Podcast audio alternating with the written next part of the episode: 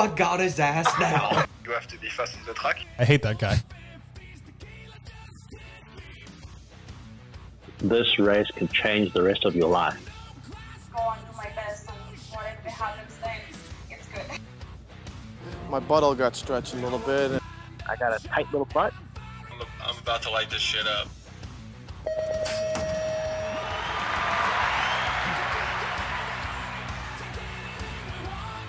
Want to hear it. I want to hear it. All right, show 79, which is the atomic number for gold, and that's what Payton Ridenour got at the Pump Track World Championships. Boom, baby. Good to have her on the show. um, yeah, I really like watching her ride. I really liked watching her at the Rock Hill World Cup in 2019. She rode really well. She's a great young rider, really cool person, and I think she's gonna have a great career in, in our sport. So yeah, it was cool, cool to chat to her. We just wrapped it up, and um, yeah, she's awesome. Yeah, I think people are going to enjoy the chat. Um, it's nice to get a younger rider's perspective on things because we often talk to older riders, retired riders. So it's nice to uh, change it up a little bit. So that'll be interesting for people. You are you mean to tell me you just you just knew seventy nine was the atomic number for gold? Yep. You, you didn't look that up. You looked that up. No, I didn't look that up. You know how I know? How? Because when Redline came out with their carbon frame in 2011, it was Oh, called Project It was called Project 79 because it was Project Gold. Yeah. That's that's how, Okay. how I remember. Yeah. I like it. I like it. That's a pretty smart way to, to remember it. That was actually a pretty dope marketing uh strategy or whatever thing to call it. It was pretty that was actually pretty cool. It sticks in my mind. Like, I think Yeah. it's really cool. The Project seventy nine, like get all you guys. Didn't you guys do some ride? Like was it a test ride out in Phoenix, Arizona, doing something at the whatever the Supercross track was over there? Yeah, we actually had uh yeah, we actually tested it at yeah, Speed World back in the day. How often do you That's actually test World. products in BMX? That was cool. it's a it's a real hit and miss in testing products because I've uh, I've talked to people about this before. It's like as a pro, you would kind of think that it would be best to get like as a company, sorry, you, it's best to get the pros to test your product to give you the best feedback. But also as a pro, do you really want to be testing that product? I don't know. Yeah, I guess it depends, right? But like Yeah, because like Yeah, I mean, if it's a, I mean, if it's like a good brand, I mean, I, I wouldn't worry about like the quality, but it might just. I just feel yeah, I guess not the quality, but it's like is it maybe what stage do you want to be the test rider in it for? I don't know because I feel like I'd be I, I feel like I could give good feedback on something, but I'd hate to have something be like almost in production and then you start giving feedback and be like, oh, this needs to be changed, that needs to be changed, and then it's like they're like, well, what do you expect us to do about it? And that's the thing with testing and that kind of stuff. Everyone needs to be very open minded. Like you got to leave your ego at Mhm. the door because you can't take offense if someone says something. It doesn't work. No, for sure. Hey, no, you can't yeah, you got to. you got to remember like that's the reason why you have people testing it is to give you positive, negative, constructive feedback. And that's the same thing with like when you're working with like coach, strength coach, and you got like a team around you. Like when you're debriefing the year or talking about your goals, like you have to. e- Everyone has to leave their ego at the ego at the door because you have to be able. Like everyone should feel comfortable to say like honestly what we did or what you recommended with us. It just it didn't work and we need to do something different. And like no one Mhm. should be taking offense to that because it should just be the goal to improve. Hundred percent agree. Yeah. And it's not like you're going to get it right, get it right every time. You got to understand that too. As a rider, as a coach, whoever, you got to know that sometimes you're going to mess it up and get it wrong, and you just got to basically just take accountability and say, okay, let's let's we messed up, let's make it better. Yeah, and you have to be willing to say like, look, here's where I can be better, but this is also what I need from you and where I think you can be better.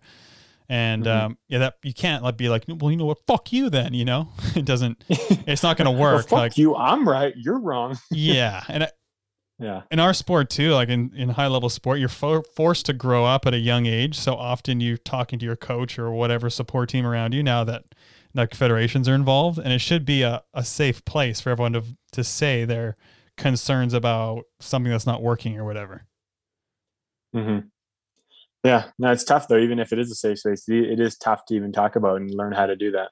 Yeah, it was tough. I remember I started having to do it really young actually, like when I was probably 19, 20, 21. And it's really intimidating Yeah. when you're when you're in a room with like six of your support staff and they ask you, "All right, Tory, what do you think you did bad or what did we do bad?" And then you're like, "Oh, well, I mean,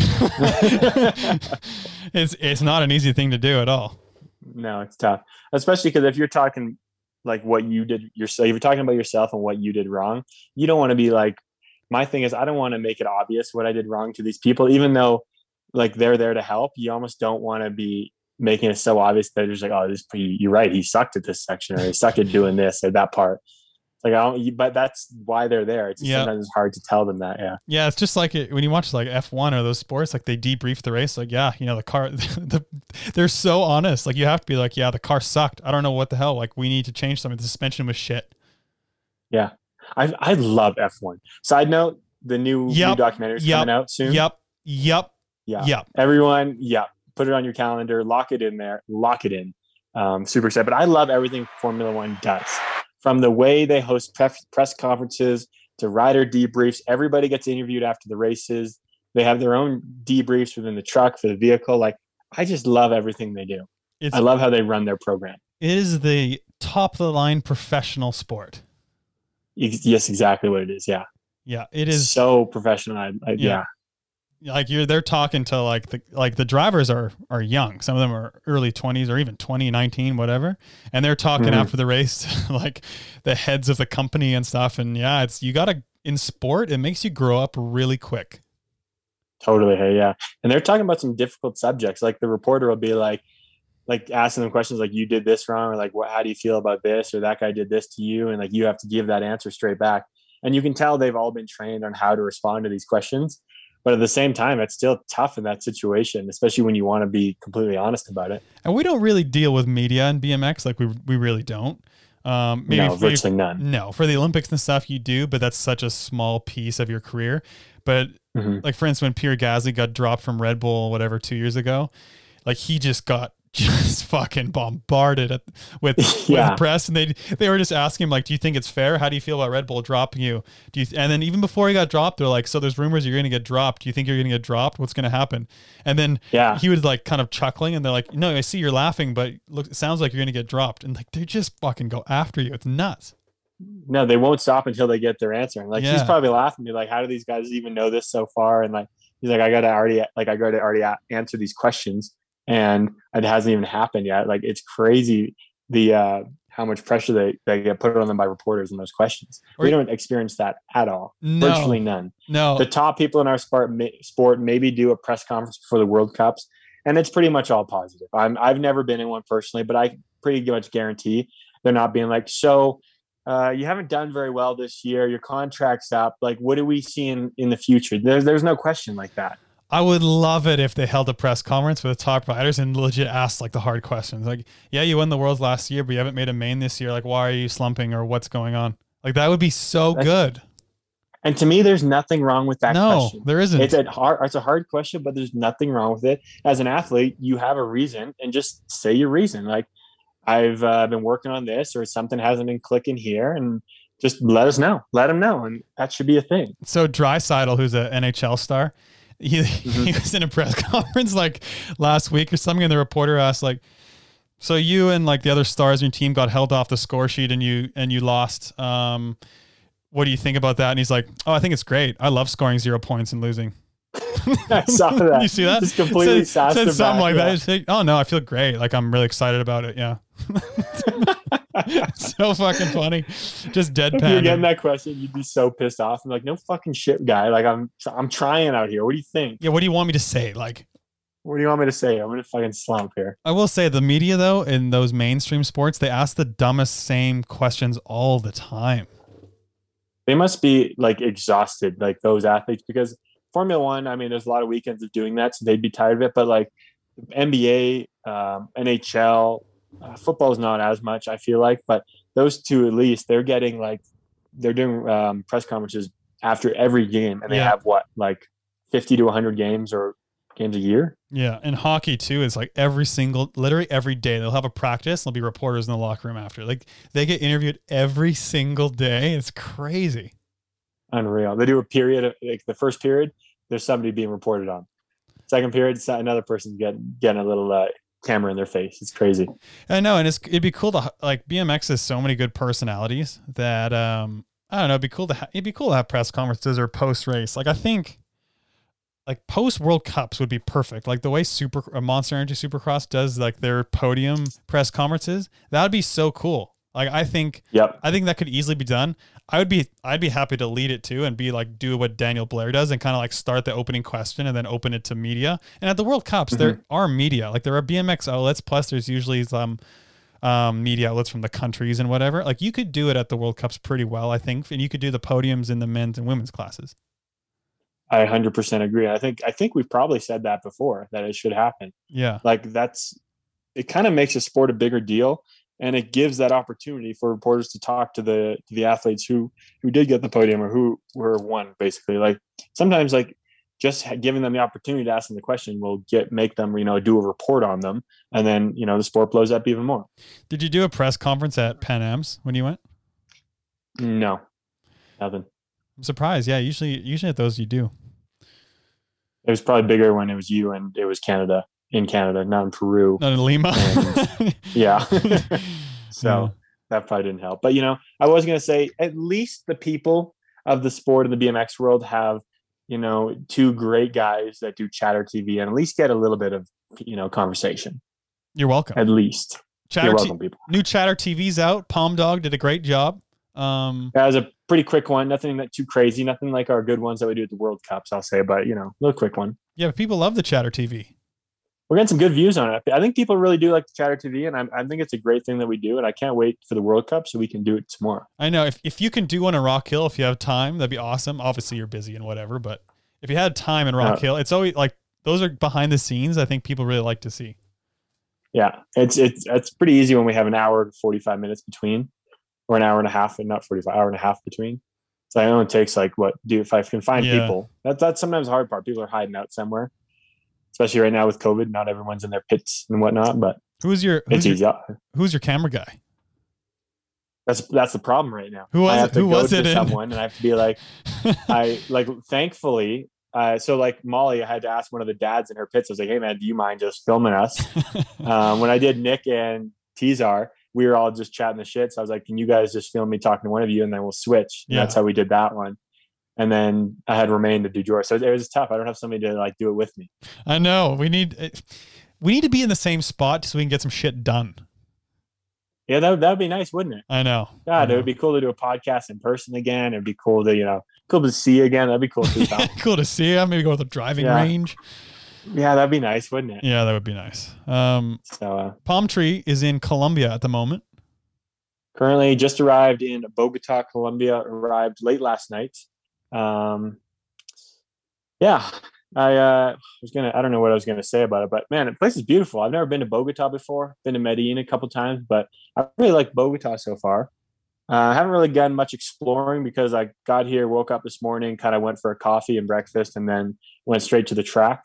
So I haven't really done much. And now there's some afternoon showers. I feel like that's a classic thing for Colombia and tropical area, but Yeah. uh, looking forward to it. There's a lot of people here. Got to say, actually. So you're there, just there by yourself, and you're in you're in a hotel, right? Yeah, I solo tripped it, unfortunately. Um, so just in a hotel right now. Um, basically, just took an Uber to the track, took an Uber home. Pretty boring, to be honest, which kind of sucks. Yeah. Um, but I think there's enough BMXers around. I might go find someone, something to do some, someone, someone to do something with. Yeah. sounded really wrong if any the other way around. any BMX any BMXers at the hotel you're at? Um, not yet. I think a couple of the Colombians are actually saying they're going to be staying here for the race. Um, so that's good. So I'll have at least some people in the hotel that I know, got a friendly face to see. But there's a lot of people here, like I said. So I got to the track and like whole Latvia squad is there, the four of them. Saw that. Yeah. Um, yeah. So so Belgium, which is like Elka, um, Denmark, um, Cedric Butti from uh, Switzerland was there. Um, whole Peru team is there. Whole Colombian team is here. Um, who else? What else? Who else? Who else? Great. Yeah, just like I, can't remember everyone, but a lot of people, a lot more people than I thought for this race. But I think it's because it's one of the only races on the circuit right now, or um, or on the schedule. Plus, there's a World Cup here coming later this year, so everybody's just like, I'll just come here and get some time on the track. You were just full road dog. Just go to Colombia by yourself, take an Uber to the hotel, Uber to the track. You're just living out of the fucking suitcase all 2021, huh?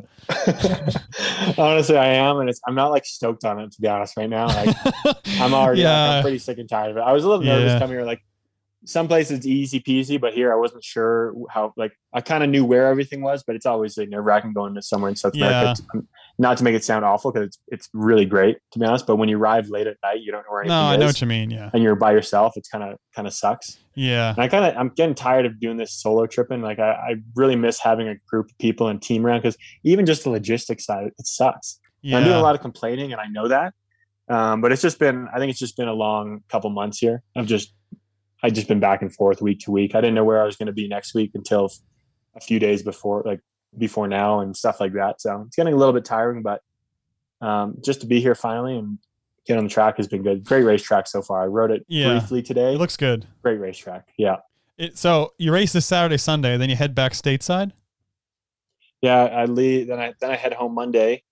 Um, probably go back to Florida for a week. Then go to Rock Hill. Go to Rock Hill for a week, and then maybe go back to Florida for a week. Oh, I really love it. I love it. Oh man, it's ridiculous. I Honestly. love and it. I'm not really. We were talking like I'm getting. I should be getting all these frequent flyer miles. I'm really not because it's when you're in Florida and all the races have been so close. Everything's just been bing bang bong. Like everything's super. yeah. You know, Like you- so I'm not even getting the miles out of it. Like you've you've kind of been everywhere, but never you, you haven't really. Well, I guess Bogota's far, but you haven't really flown Even- like that far. It's not that far from. It's not that far from Florida, really. No, it was. I took a two-hour flight to Houston and then like a four and a half, five-hour flight down, Yeah. and it was yeah, it wasn't that long at all. Oh, you flew So, straight to Bogota? Yeah, well, to Oh. Houston and then Houston to Bogota. Oh, easy trip. Yeah, it was simple. Yeah, Yeah. it was really easy. And the plane plane rides nowadays, like other than wearing the mask the whole time, which gets a little irritating, it's pretty nice that if you plan it right, you should pretty much have a row to yourself. Yeah, yeah. There's not like a huge Yeah, so- like huge crowd on airplanes right now. No, which is really nice. Yeah. Big time. And even so, I was even still, I, I, I gotta say, so me and Robert talking about taking accountability for what we did. Maybe this was a fluke incident, but we put on the schedule. I did a gym session Sunday. I flew Monday, and then I woke up to ride the track this morning. hmm And as I was starting my warm up, my my hammy just my hammy to glute area just got super tight. Like I'm talking tightest a glute to hammy area, whatever that muscle is, so damn tight that I was like, this is probably not a smart idea that we did gym fly track. Thing's about to ping off the bone, isn't it? Yeah, I had to take it super easy. I was like, literally, I would do like a couple efforts, not even hard. I'd like ride around or roll out, stretch a little bit, do it again, have to roll and stretch a bit. It was awful. It's a weird feeling when you when you do that. For instance, you, you gym and then even if you don't gym but you fly like a long flight, the next day you kind of just wake up and go to the track without really anything in between. Your body feels so strange. I don't know how to explain it. You know what I mean? It's like Mm-hmm. it feels just I don't even know what how to describe it. It feels like you're fucking it feels like your whole body's asleep. I don't know how else to say it. That's a. I think that's a great way to say it. I woke up this morning just completely like zoinked out, Yeah. like just dead. I was like, people think that it's like you're not doing anything on a plane, but you're not relaxing. You're in No, an awkward yeah. position. You're constant. Like personally, I constantly fidget around, and I was trying not to sleep the whole flight because it was like just during the day. It's the same time zone, so I was just kind of trying to stay awake and watch movies. But I was never really resting. And then yeah, you wake up and your body's still even tighter because first of all, it's tight from the gym, depending on how hard you went, and then you're getting tight from sitting on a plane. So that combo, even with like a little roll and a little pedal this morning, I was yeah, mess. My body's messed up. Are you planning on coming home between now and uh, the O show? That's a long ways away. So yes, I'm planning. I my concern or my my thought in my head is I don't know if I'm coming home between Rock Hill and the World Cups. Oh yeah. So that's a month basically that I have in between. I I'm know thinking what to do. I'm thinking no because you can't afford to do two weeks inside. no, and that's the problem. Yeah, that's the problem. But I don't. Yeah. Fuck. That's the problem. Yeah, that's the problem. That's the problem. You can't you can't do that. problem. Yeah, you can't do that. I, I do need to get my insurance re up soon. I think I have until like the end of April. So I think I should be fine because then when we go to World Cup, I just got to, once I go to a World Cup, we'll get athlete like our team insurance. But yeah, that, that's been on my mind too. A lot of things have been on my mind. You know, it's everything's fucking red tape right now, and it's um it's not easy to do much of anything. So No, that's true. But, uh, you know, it is what it is. Looking forward to the race this weekend. yeah, Um, it's going to be a lot of people. A lot of Colombians look like super locals out there. I think this track's going to be awesome for racing on. I've seen the couple of videos from a couple years ago, but pretty basic, but good jumps, well built, um, pretty wide open. Should be fun. yep, cool. Yeah, I'm excited for it. That'll be be cool. Yeah. Uh, Um, other news though, what about yourself, T? Uh, first of all, I saw you down to a four point nine nine handicap. Fantastic number to be Yeah, at. yeah. First, Um, yeah, I've been pretty busy with uh, golf coaching and planning things. My my usual schedule these days. Um, Yeah. the golf game's been hot. I've been playing great golf. Been playing really Love to hear good. Yeah, I've been, been playing really good golf. Love it. Dropped my handicap one point in like a cup in a couple days, so that was cool. That's awesome. Um, had a blow up round yesterday. Shot 83, but it is what it is. You know, those those are bound to happen. Um, Crazy. That's a blow up round for you now. I, I know, I know. I played so I forgot how to play golf in the front nine. Couldn't hit fucking anything. Missed every putt. I don't understand how this this happens in this sport. That. Yeah. You know the most infuriating thing is like the ball. Nothing changes. Like nothing. True. You can't get cut off by someone. Like nothing changes. You just hit the same shot you've been hitting a hundred thousand times, and yet it it feels so different some days. You're literally standing over the ball in just a different place. Yeah. Like sometimes you maybe are in a bad situation, but most of the time you're just in a different place, standing over the same ball, Same same same thing. same format, same stance that you always do, but it just comes off different. And then you hit it and you look up, you're like, where the fuck are you going? Like, honestly, what are you and, but it's not we played early in the morning and right now it's still tough to play early because it's like two degrees in the morning. So it's not easy to Oh, like when you have four layers on or three layers, whatever, and it's like it's so hard to even swing the club. And so you're just trying to make contact at that point. So it's like trying to it's like trying to do a gate in the freezing cold. Your body's not going to move how you want it to. no, to it feels feels horrific. Like you do a gate, feels horrific. like you go to the track in the winter and you first gate, feels like your spine is gonna snap. it's awful. I know it is awful, and so I'm I'm quite looking forward to good weather. But but the game's tight right now. I did lose fifteen dollars yesterday, but you know, it's just it's just part of the game. That's just part of the fun. Yeah. Part of the fun, really. Becoming a becoming a, not a gambler, but um, I like to bet on the on the matches now, just like a five bucks or something. It just it's so much more fun. I like that too because I mean, it creates that little bit. Like you just you only have to put like a dollar on the line, exactly. yeah. And all of a sudden it's like I'm about to lose money. Like you get serious about it. Oh yeah. Or it's like a coffee, creates that l- pressure. lunch, five bucks, a dollar doesn't matter. But like the second you're Yeah. playing for something, everything means more. Oh yeah, hundred percent. Are you doing like cash? Because sometimes when we're doing the coffees, we kind of I forget about No, it. I just do cash. I feel like yeah, if you do just do cash like on hand, it makes it more sense. You're like, this is like I literally have a five dollar bill. I'm about to win or lose. Here. Yeah, yeah. Do cash on hand. So yeah, playing I lots like of it. golf. Been practicing. I played bad yesterday morning, so I just practiced all afternoon. So that was cool. Um, other than that, yeah, enjoying the coaching business. Been the one thing I really like about coaching is it's just different every day. Like there's obviously got to make sure my riders are taken care of, but there's always just different stuff to do, and I like just being able to do what I like, and having Mhm. the freedom to like program stuff for my riders the way I like and all that. Like it's really cool. Actually, I like doing that. Is it is it the sol- like the problem solving that you get with riders is is that rewarding? Like obviously situations are going to come up in programs with people like or organizational stuff where things aren't going right or you need to change something, but it's kind of like okay, how can we fit this puzzle together so it works? Is that kind of rewarding? Totally. Like when a rider has an issue, whether it be physical, technical, whatever, and then you see it improve. Like with one of my riders, we've been working really hard in his gate form the last two months, and it's it's really looking good now. And it's just so like it's so exciting to watch. It's really cool, Yeah, and it doesn't matter like really awesome. what level they're at. Like your goal as a coach is just to bring that rider to their potential, whether that's turn expert, make a main, win elite race, whatever. Um, Mhm. So yeah, I think it's really satisfying just helping someone improve.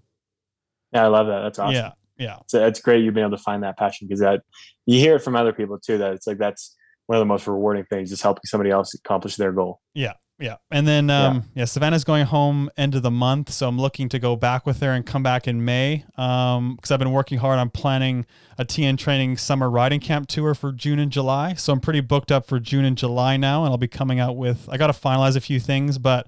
I'll be doing some tracks in BC, Alberta, and I'm also planning a two week trip back east this year to Ontario and Quebec, which I'm pretty stoked about.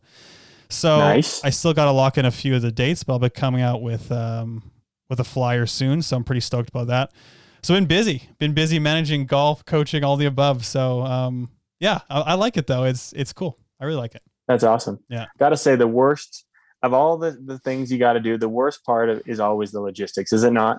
Yeah, Like the planning of yeah, the, yeah. the when's available, am I available, is the track available? Okay, when do I fly there? That's the worst part. Once you're there, I know. it's like everything's just easy going. I Yeah, like. yeah. Planning camps or planning like different trips and stuff is yeah, that's it can get a little complicated. Need to make sure, um, especially Mm-hmm. like I don't know like the world like I, I don't know about the World Cups in May. Like if the germ like if I'm going, if I'm not, like I don't really know. And then we also have to factor Mhm. in because we're from Canada. Obviously, we have to quarantine for two weeks when we come home. So we have to like it's just logistically everything's challenging at the moment. But we just gotta you just gotta roll with it. Just got to roll with it. Yeah. I hope. Um, Um, do you yeah. think? Do you think the Germany one will happen? I would like to say they're both going to happen. I'll be I'll be honest with you. I, I, there's a mountain bike World Cup happening in Germany somewhere Yeah. um, around the time that our World Cup is happening.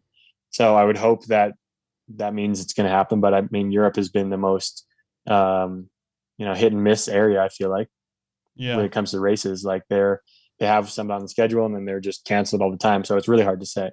Yeah. I'd, I would think Colombia is a definite go because they're they're having this race here now. Yeah. so they kind of got it figured out. Um, man, we we just got to start doing these damn races. Yeah. I agree. Like I agree. was, I was, I'm very much honest, and I'll say like a, when COVID first happened, everyone was complaining. I wasn't a big complainer. I was like, whatever it is, we have to take this break. We have to be cautious. Yeah. It is what it is. I'm over that now. I'm past it. I'm way past it. We are at the point in our lives where we need to start having these races. Get a COVID test before you go to the race. Have proof that you got it, and then just be safe when you're here. Like just, just be safe. Wear a mask, and just we got to do it. Yeah. It's here. It's not going away. Even it's never going away. Like these things don't just go away. We have to just be smart and, and learn to live with every like learn to live with it like we have with everything else.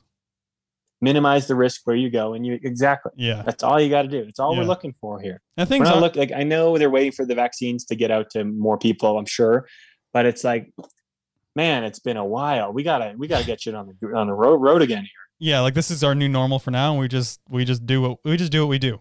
This is just Yeah. yeah, we just do what we do. I mean, yeah, let's let's get a move on here, peeps. Get a move on. Yeah, let's get a move on. Um, Sylvan's social media check-in. I saw you post that. Holy shit, does that French kid have skill? The video you posted on Coffee Chatter, that is, that is like one percent of one percent of one percent can do stuff like that. Crazy, hey? Yeah, I saw that and I was mind blown. yeah, yeah. Um, I was insane. the bike control, remarkable. How old is it? A boy or a girl? Wasn't sure. Wasn't sure of anything. I just saw it and I was like, people have to see this, and I'm gonna share it. Um, so I'm not really sure. Where'd you and I guess it? A, a boy. I just saw it on the explore page. okay. I, th- I think the page was like BMX racing kids, um, which makes sense. He's a little kid. Oh little yeah, yeah, yeah, yeah. Crazy skills though, unbelievable. The, the the balance he has for such a young rider. Like I couldn't I couldn't manual my bike at that age, like on the street, let alone doing a jump manual or like a trip manual through some deep rollers. Are you kidding me? Yeah, re- Crazy. the bike control was truly remarkable. The stuff that they were doing, like the positioning they could get in, was insane on how they could get on the front wheel, back wheel, whatever. It's really impressive. Very impressive. That just shows like I mean, people were commenting on it. Like that's what you get in France. Like I mean, Joris, we I was talking to him about. It. I saw him post about it too. Like, oh yeah, that's what that, you yeah. get with French riders there. It's like that's how you get those skills. You have great tracks with riders that like to ride their bike on those tracks. They're not just there just doing first straights all the time. They're there to work on the skills, ride their bike, and that's what you get. Um, I just saw your point underneath that. Go, let's do let's do that one. That's a good one. okay, this was going to be a, a joke of a social media check-in, but you know, I'm not like a, like I said, I'm not a huge TikToker. Not trying to be. I do see all the TikToks and I see like um, the the reels and stuff. One of them has been like, "Tell me you're someone's like a something without actually telling me." And I was going to be like, "Tell me you're a natural bike rider without actually telling me you're a natural bike rider." You can tell when somebody's a natural bike rider when they turn their handlebars to the right way because there's only right one right way. I know what you mean. So if you turn your handlebars to where your front foot is, you just look like a natural bike rider. Yes, that is definitely the natural way to go because I'm left foot forward and I turn my bars to the left. Yeah. Yeah. And I mean, everyone's different. Some people just don't do that and they're still natural bike riders, but you don't look it. You look like the natural bike rider if you turn your, your bars to, yeah, your, your front foot. And then look at Merel Smulders, who I would say is a natural bike rider, and she does opposite. Yeah, she does opposite sometimes. Yeah. She does opposite, yeah. But then I would consider her like a natural bike rider. And it's something like Ren Corell. He does his bars to the opposite. Does he really? time. Yeah.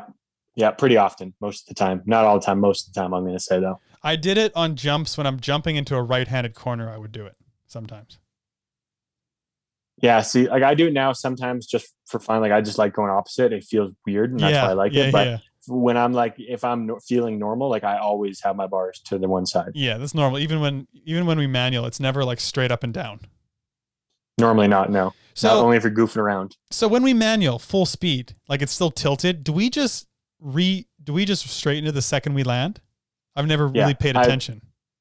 I've like I've paid attention. I feel, and I'm pretty sure it's like so. You manual as you're kicking down, it turns, but then as you're kind of going to the pump, you you center back. That's crazy because it's just so natural. I never even thought of it.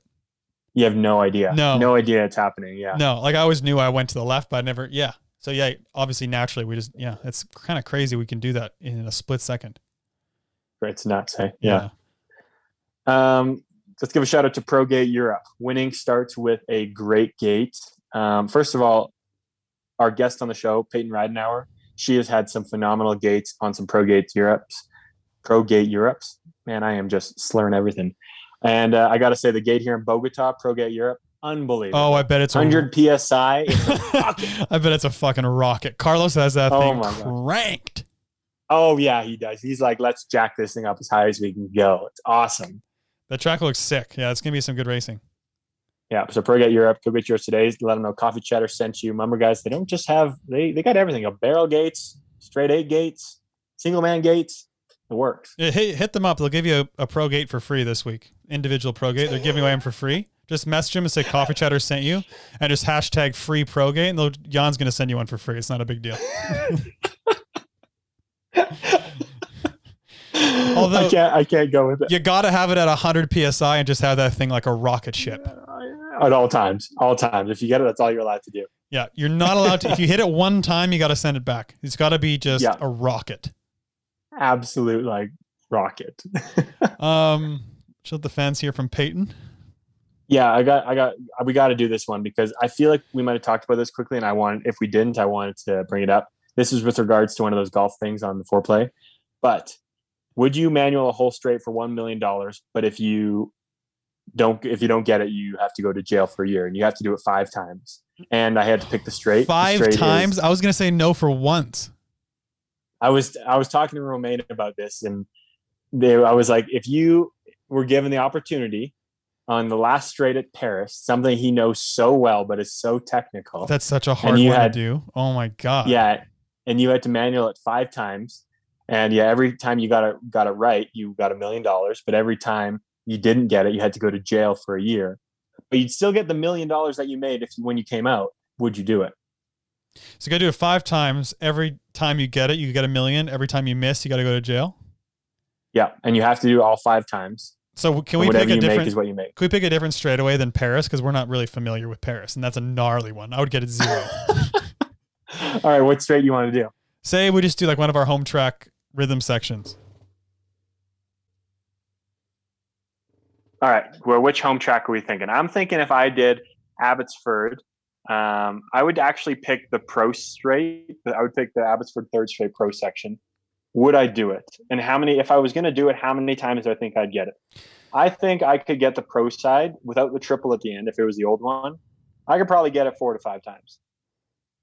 Yeah, but dude, I don't think four million dollars is worth a year in jail. Like a year in jail, that is such a long time to be in a jail cell. But you come out and you got four mil. You're laughing. Yeah, You're but who- cares? Like, I would never. I could not do that. I, I could. There's no way I could. No chance.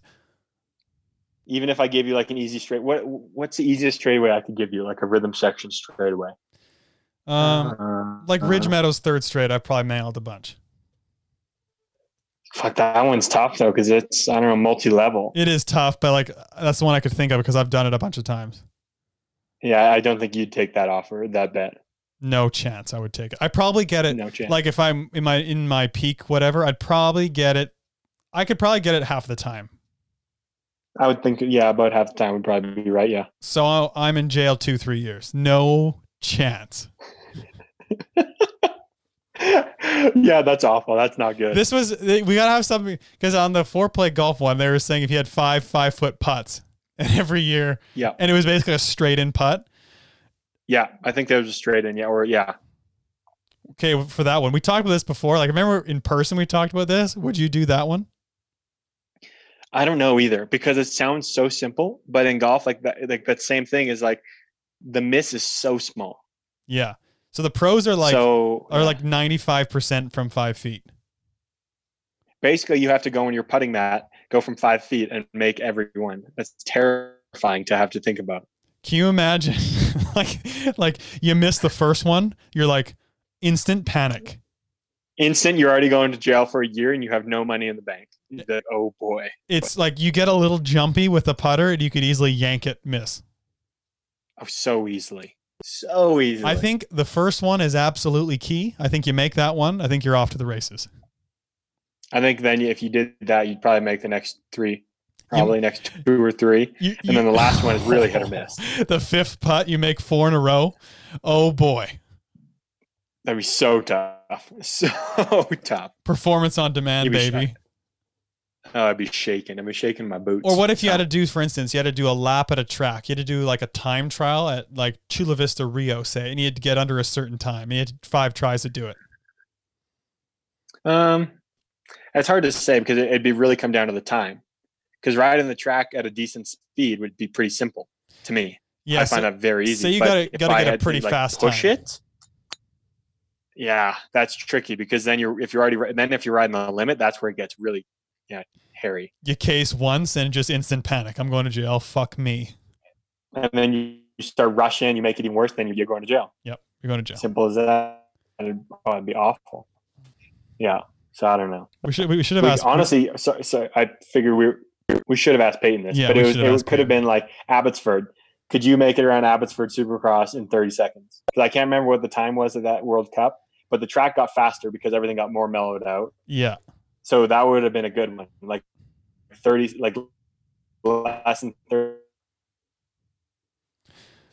All right. he's- to get a second. second. I think we're at Uh, we the froze, but yeah, yeah. I think we're at the end of our Wi-Fi. We should we should cut to Payton. Yeah. Let's cut to Payton. Enjoy, people. Enjoy. We already messed up the first name in text message. We don't want to mess up the last name when you know on the podcast. I forgot. I forgot to. I forgot to say hit record, but people heard that. So yeah, we we spelled we spelled Payton's wrong when we were when we were when we were texting her to come on the show. And this is one of my biggest pet peeves because people spell my name wrong all the time, and it's only four letters. So a formal apology from Coffee Chatter for messing up the second letter in your name. It's okay. I'll let you guys slide this time. Pump Track World Champ Payton Ridenour. Thanks for joining us. Yeah, thanks for having me. We see that nice rainbow jersey right behind you. Let's let's see that. Look at that thing. Beautiful. God, it's it's one of the most beautiful jerseys in all of sport. It seriously is. It just yeah. it for any like cyclists out there, everyone just knows what it means. and it's awesome. Yeah, even if you don't follow the sport, but someone has a rainbow jersey or you see someone wearing one, it's like instant legit. Mhm. Yeah, Yeah. I was on the podium at Pump Track Worlds, and the one thing I was thinking was, oh no, there's champagne all over the jersey. I hope it comes out. Do they do they give you a couple, don't they? No, I just got one. Oh, really? I thought they gave people a couple. You think they should because yeah, if you're spraying your champagne everywhere, you want to, and you also want to do like what you did, Payton, and put one on the wall. Like you want to have a few of them. Yeah. That's kind of part of Yeah. it though. It's kind of cool to have like a champagne stain in it. I don't know. Just adds to it. Sure. Where are you uh where are you joining us from right now, Payton? Are you back home? Um, yeah, I'm in Pottstown, Pennsylvania, right at home. Where is Pottstown, Pennsylvania? 45 minutes northwest of Philly. Okay. Yeah, I've only been James, you've been to South Park, right? I've been to South Park once, so I was trying to like, you know, map it out in my head whereabouts it is. All I know is it's probably cold there as well. Yeah, well, I'm like four and a half hours east of South Park. Okay. What's Okay. your what's your home track then? Is a track there? Uh, yeah, there's one right in Pottstown called Trilogy BMX, but it's kind of like pump track style. It's not a super big track, but it's still fun. Okay. Is that where you grew up racing the tracks there the whole time? Yep, and I only have one local track near me. The rest are hour and a half, two hours away in New Jersey. So that's the one that I ride a lot. Boy, did you norm? Do you normally go to the other ones? Like, do you just make weekend trips, or you just end up riding the same track all the time? Um, we'll make weekend trips a few times, but I actually have a track that my dad and I built in my backyard. So I ride that like Oh, five sick. times a week. It's good. So you have some property then your family does? Yeah, I have about two acres. Oh, sick. Were you That's awesome. did you grow up racing NBL or was that after you started? or before you started, I should say. You grew up racing NBL. Yeah, I started racing in 2007. So then I raced NBL for three or four years. Yeah, James, did you ever race any NBL? I did a couple of them. I think he's frozen. He's in Colombia, so I think he's got bad Wi-Fi. It is what it is. How did you start going to nationals right away when you were younger? Uh, no, my dad introduced me to BMX when I was five because he used to race a little bit when he was younger. So he took me out to my local track now, and I just kind of rode around. And I started doing some nationals when I was six, but then I really started uh, traveling when I was seven. Your dad raced, huh? How? What kind of level did he race at? Um, just amateur. Okay, that's cool. Like that's kind of just so foreign to me because no one in my family did it before me, and I was the first one to even like find out about BMX. Like, uh, yeah, no one in my family really rode or anything. Yeah, my dad's big into mountain biking actually. What kind of mountain biking did he do? Uh, cross country, but he does like 24 hour races. He, he's hardcore. Oh wow, yeah. Um, 24 hours. Okay. Side note, my Wi-Fi has been just Just- in and out. We're yeah, just, just- gonna, yeah. after this, after this one mention, we're just going to slide by it. Just want to put that out there. Um, that 24 hours on a bike would be insane. Like road rides are already hard enough for me at two hours. Like that would be exhausting going for that long. Yeah, I, I don't know how he does it. He's he's an animal. Crazy. he's got that dad. He's got that dad strength. My dad's like that too. He could ride a bike all day if he wanted. Yep. It's insane. I know it sounds awful. my butt would hurt so much. Seriously. Um, but yeah, James, when you were cut out, Payne was telling us her dad raced, and so that's how she got into it. And it was foreign for me, and like I think for you too, because like your parents and no one in your family did it before, right? No, yeah, no, neither for me. So that's it's cool that it's cool to have somebody to get you into the sport. I think or into cycling and be able to do it. Like my dad got into it a little bit when I started riding, so I rode with him a bit. But yeah, I, I had nobody to do it with. or nobody that I knew did it at my, the time. My dad raced a bit after we started. He was so stiff. They called him the Tin Man. really, that's funny. So, So anyway, you, your dad raced with adult like a bit too, Payton? Um, no, he'll just come out to the local track and ride with me, but he'll ride in my Okay. car with me a bunch and he'll snap gates with me. So, but he's a solid 30 foot. He's quite the comp. um, so that's always good to have somebody to sprint against. Then at least. How's the how's the past like year and a half been for you? Obviously, last year not a ton of racing and everything. Like, yeah, how's this whole year and a last year and a half been for you? Because you've kind of gone from junior to elite and everything now, and obviously it's a big transition that you would normally be racing a lot.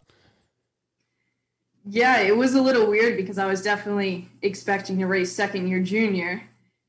And my first year junior went really well. So I was definitely really excited. But yeah, this year in elite, like jumping up, it's not crazy big of a difference though, because I feel like the jump from junior women to elite women isn't that big of a gap.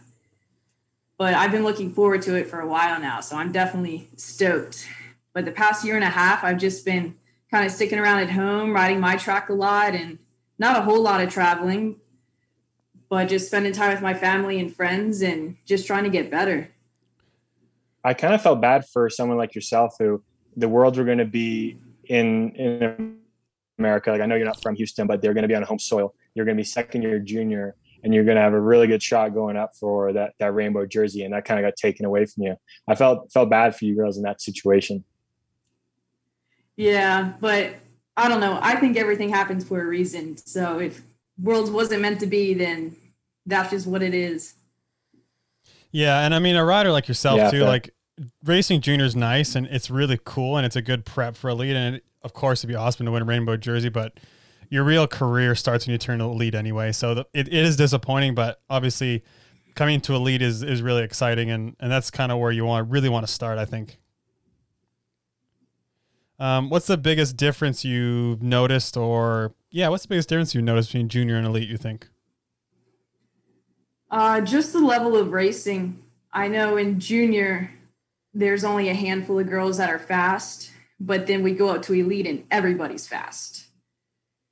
And just competition, like That's so true. just way more aggressive. I know all the older girls are out to get the younger girls, so like they don't want uh, us beating them. I Like I like I Do you like guys feel that out there? Because I I feel like that's a thing right now. Like I feel like there's enough of you younger girls coming into class, and there's enough of the older girls that are like, we're not going to let these girl little girls like just take over our class kind of deal. I feel like there is that that kind of thing going on.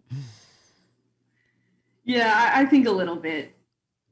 Yeah, I think they're that's just natural. I think like every sport. I mean, you have like that core group that's dominant for so long, and there's always new good riders coming up. And like we've kind of talked about on other podcast, James, but Peyton's age kind of group, give or take a year or so, in the men and women is is really talented, and they're coming into both classes and doing well right away. Yeah, talk to us a little bit about that, Payton. Like, how's it been growing up with such a big, like a, a good group of riders around you? Like, I'm sure it's helped push you a lot. Hey. Yeah, I think that's really helped me progress my skills jumping manually because I know I've been trying to up my skills since I was 10, like 10 years old. And I know mm. a lot of the other girls' classes below us and even the ones that were above us a little bit, they weren't as skilled. And but I think, like you guys said, just my bubble of class, give or take a year, the skill difference is just so much different than all the other girls. Do you think it, Was one, of the, one of the main reasons is that you started doing it at a younger age and started pushing yourself to do it younger? Yeah, I think so. And especially since I started doing all that stuff at a younger age, if I saw somebody else do something, I would think, well, I can do that too. So then it's just kind of everybody pushes each other to be better. hmm Was there anybody that kind of directed you in that in that lane that let's work on the skills a little bit more, or was it yourself just kind of looking around wanting to be able to do more? Yeah, I actually used to live in Phoenix, Arizona for three years. I was born here in Pottstown, but family moved there when I was 10 to 13. And I trained with Colby Landon, who used to race a Oh bunch. yeah, cool. Yeah, yeah. He's my age. Yeah. Yeah. Yeah, but um we're good friends and he always I always went over to his house to train and we would just work on skills all the time. So he was definitely a big help to me on that. It's cool to see because I do feel like it's starting to come around a little more in the class now. See that like it's starting to get well, little well known that skills are are just as or more important than uh, just the speed right off the bat. Yeah, especially with um, like your generation's grown up, growing up riding Supercross. I think the older generation had a harder time because they had to adapt their skills later. But nowadays, like your generation especially, got to ride Supercross at a really young age, which is kind of the you're kind of the first age group that's really been able to do that. I think. Yeah, I think so too. When I rode my first Supercross hill, I think I was 15. Okay. Did you like it right away? I was so scared. normal, normal, yeah. Did you find it easy to jump stuff because you like did you feel comfortable with your skills on the track or was it was it tough? yeah, like I definitely knew that I could make it over the jumps. It was just a fear factor thing. Do you like it? For sure. Yeah, yeah, I actually really like Supercross as long as it's not a sidewind because just I blow Yeah. right over. Yeah. That can just yeah, that can just nobody likes that. That's just awful. So this um, when what track did you start riding it on? Did you guys do any like of the junior development camps out at Chula? Yeah, a few. I went out there with the Devo squad and Arielle, and I rode Beijing. That was the first Supercross track that I rode, which I feel like is a good starter track. for sure. Yeah, that's uh Yeah. yeah, especially now with how they've made the first straight smaller. I think that's a really good starter track. And like your women's second straight's pretty small too. Sure. Do you like the uh Yes. do you like the bigger supercross tracks? Um, I actually haven't ridden a lot of Supercross tracks, but I do like the ones that have two jumps in a row instead of just one. Yeah. I think that makes more separation in the class. I hate the ones. I, I don't like ones that like the longer the first straight on Supercross, the better. Yeah. Let people open up, let people get going, and create some separation as well. I think that's huge. Yeah, the separation I think is big. Like if you have a short first straight with only two jumps, it gets dicey. Yeah, Like it's going really first dicey. turn, people yeah. are going full gas. Everyone thinks they got the edge, but nobody's really figured out where they fit yet. And then Like- you just go in, and that's when shit happens. like the indoor supercross races we raced before, like years ago, were were pretty nuts. Like, I mean, the two worlds, like Auckland and Rotterdam, were super sketchy, but so was like we raced in Madrid when it was just a two jump first straight. It was it was mayhem into the first turn. that looked awful. That Yeah, was yeah, two huge jumps too. Yeah. Yeah, it's Yeah. scary. Um, how was uh obviously, yeah, you have a good skill base and everything. So you work with Arielle as your coach. How how's it been working with Arielle? Like, obviously, she's a big, um, uh, I don't know the word, but like a big uh, believer in, in working on, yeah, advocate for skills or like big believer in working on skills as well. I love working with Arielle. Arielle's awesome. I've worked with her for the past four years now, I think. And yeah, she just wants me to progress, which I think is awesome. And she um like she loves letting me ride on flat pedals, practice my skills. And she also is a really good mentor for me as well and helps me on the mental side of things. So she's like three in one. She's helping like training the mental side and she's a good friend too. That's really cool. How did you uh, How did you link up with her? when I rode for the U.S. junior development team, Arielle was the designated coach on that, and she Okay. everybody on the team. So that's how we met. What's um, That's cool. what's something she's helped you with, like mental approach or mentality coming coming into races with? Um, well, we use keywords going into the races, so we'll think of a phrase or just some words that pertain to the track. But sometimes they'll be different, or sometimes they're the same for every event. Usually, for me, they're about the same. But it's like saying those words in practice behind the gate just to get mentally ready to go. It's good to have. As you needed these. That's. I feel like that's a very advanced thing. That's something that like the elites do, and it's cool you're doing it at a younger age. I feel like. Yeah, not. I feel like personally, a lot of people come in elite class. They're not really focusing on the mental side of what to do. They're just getting in there racing, but you're already getting a kind of head start on that stuff.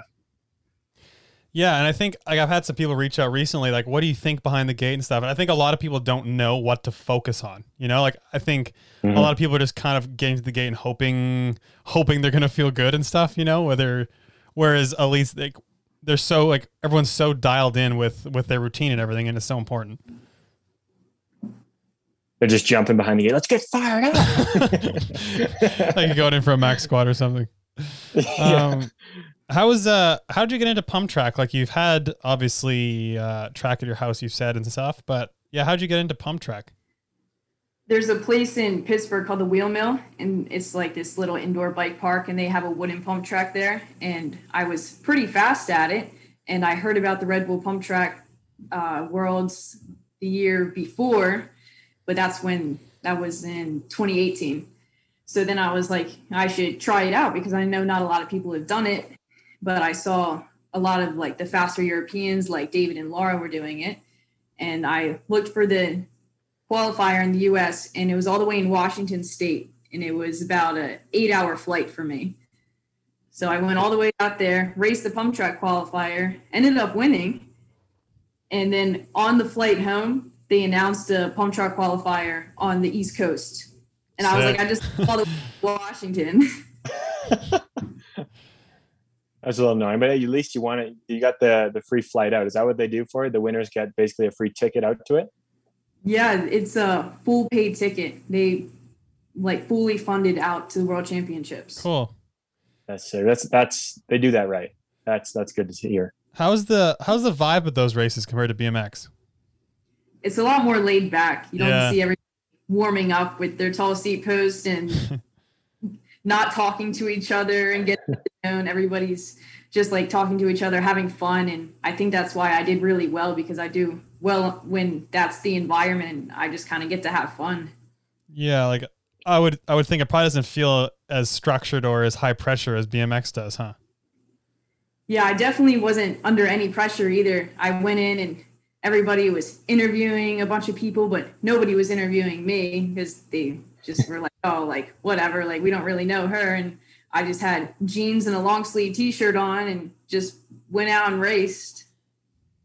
That's so sick. I love, love when it. that happens. It's I kind of like it. the underdog just comes in and wins it. It's so funny of those too. Like happens like the camera won't be on someone, won't even like give them the time of day. Then all of a sudden they win, and then all of a sudden all the cameras are following you. Yeah. um, Why do you think it's more of like that laid laid back uh, atmosphere? Is it because like in BMX everyone's so tense up trying to go for the Olympics? I personally feel like. Do you think because of the pump track being more of just a, a fun event and like you already kind of made it, you're at the, the pump track worlds, like that's the pinnacle of that event. Do you think that kind of brings that more casual atmosphere? Yeah, I think everyone was just really stoked to just be there. And like even though the world championship jersey was on the line, pump track's relatively new, so there's not really a structure, there's not specific training for it. Everyone was just coming in from different disciplines and just riding. Yeah, yeah, I could see that because it probably felt like Is you're it- you're just doing something something for fun almost. Because like BMX is your main thing, so it probably just felt like yeah, something you're doing on the side. Yeah. Were you saying, James? You you, Um, you got a bit of a lag. I got a huge lag Yeah, right you now. do. Like I talk and then I stop and then like I wait a second Yeah, and yeah, then you you, do. guys start talking. It's brutal. Um, but yeah, do you think it's something that'll blow up a little more in the future? Because I feel like the the first two kind of years it's been going on, uh, it's been a little bit less known. Like people, more people started to do it, but I think that not the whole BMX world got uh, invested into it. And now that yourself and other BMXers have really kind of taken to it, uh, do you think it's something that'll blow up more? Because I think it kind of will. I think so, especially since it accommodates all the other disciplines from like people riding dirt jumpers to BMX bikes to park bikes. So it's not just one community, it's kind of like all cyclists coming together. Yeah.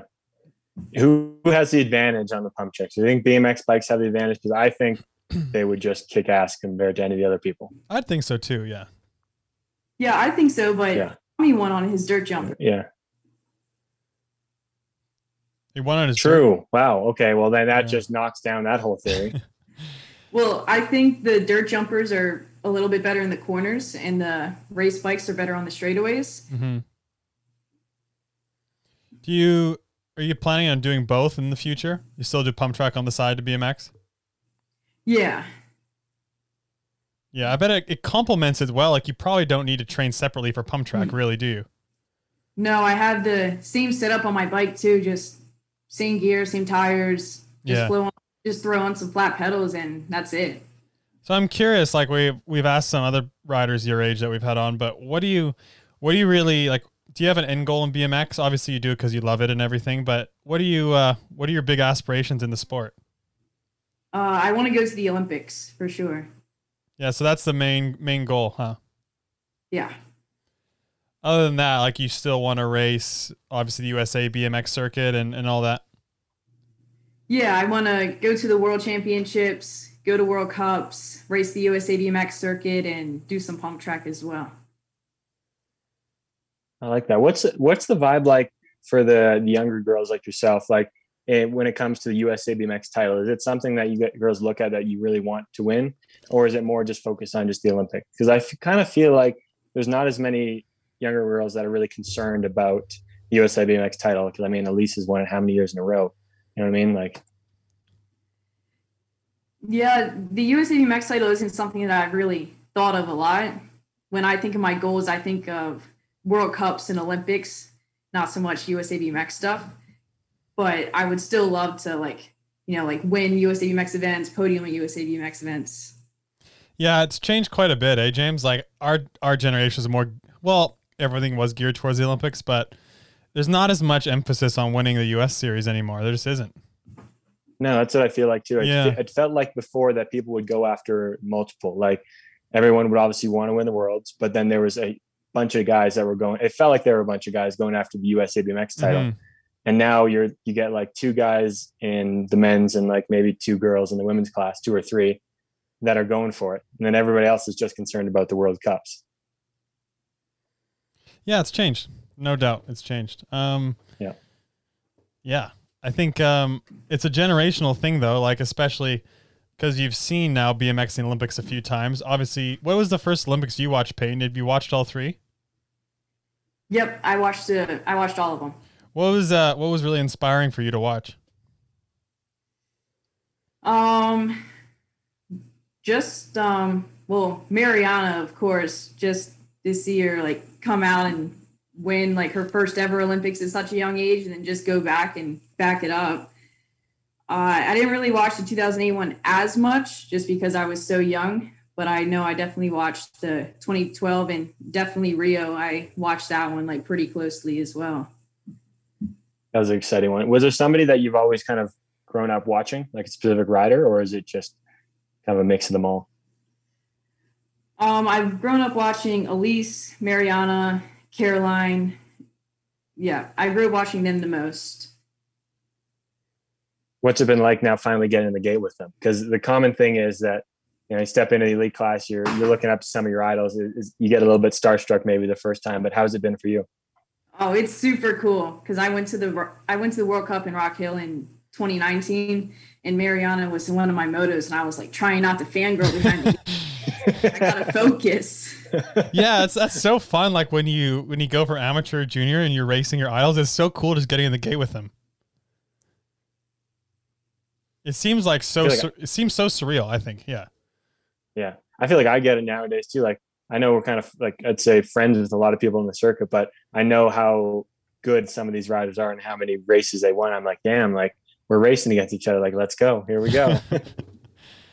Yeah, like when I was younger, I never really thought I would be racing someone like Alise now. Like I didn't even really think about that, but now it's like just crazy to think of that I grew up watching her and now like we get to race each other. Yeah, you probably especially thought she was going to be retired at this point, didn't you? yeah, especially like when you're younger, watching the pros, they seem so much older than you. It seems so much older. How old are you this year, Payton? 20? 19? 19. 19. So yeah, Alise is yeah, Alise is 11 years older than you. Yeah, that's crazy.